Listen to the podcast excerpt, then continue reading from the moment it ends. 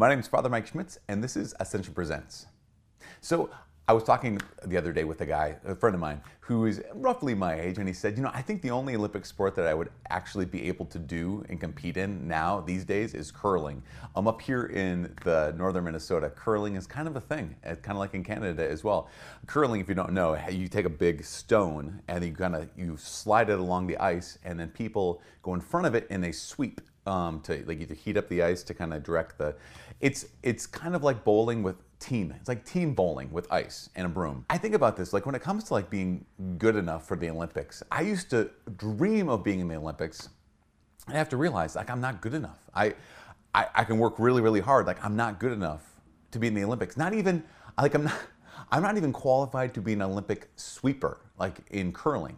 Or, or I, I, thought about this when I was watching the Winter Olympics a little while ago. It was like there's the luge, and you know what the luge is, the, the or the skeleton. Um, the guy and the luger and the skeleton, they're laying on their backs or on their stomach, and that's that's the race, that's the event. And I realized as I was watching this, like I'm not even good enough to lie down at the Olympic level. Like I just can't even lie down at the Olympic level. I think that's all there is to it too. I think the luge is just is just you lie down and hang on. Isn't that right? I'm not sure. Maybe I'm revealing my ignorance. But I thought about that when it, in reference, especially to people who say like you know when it comes to heaven, when it comes to going to heaven, like, yeah, I think I'm good enough. I think I'm good enough to go to heaven. Um, why? Well, because I haven't killed anyone, or I haven't, you know, I'm not Hitler, I haven't really done anything really that bad. And then we, in our head, we, we think, like, what's really that bad really mean? And yet I realize, like, I'm not even good enough to go to the Olympics in lying down. Like, what in the world makes me think that I'm good enough to go to heaven on my own? Like, and the reality is this we have to acknowledge at some level, we just have to think, like, I'm not good enough. Like, you just, we, we, if we're to start anywhere, we have to start at that place. No, I know that sometimes people think, like, well, that you're getting down on yourself, you need more self confidence. Like, listen, I'll tell you what, I don't need any more self confidence. I have to realize that I'm not good enough for heaven. And I think it's really important if you're watching this to realize you're not good enough for heaven either. And that's not an insult. What that means is it means you don't have to be. The, the, when it comes down to it is, is God doesn't say, are you going to be good enough to, to come into my house?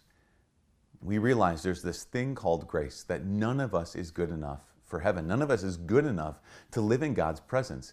And yet we have this incredible grace that Jesus gives us.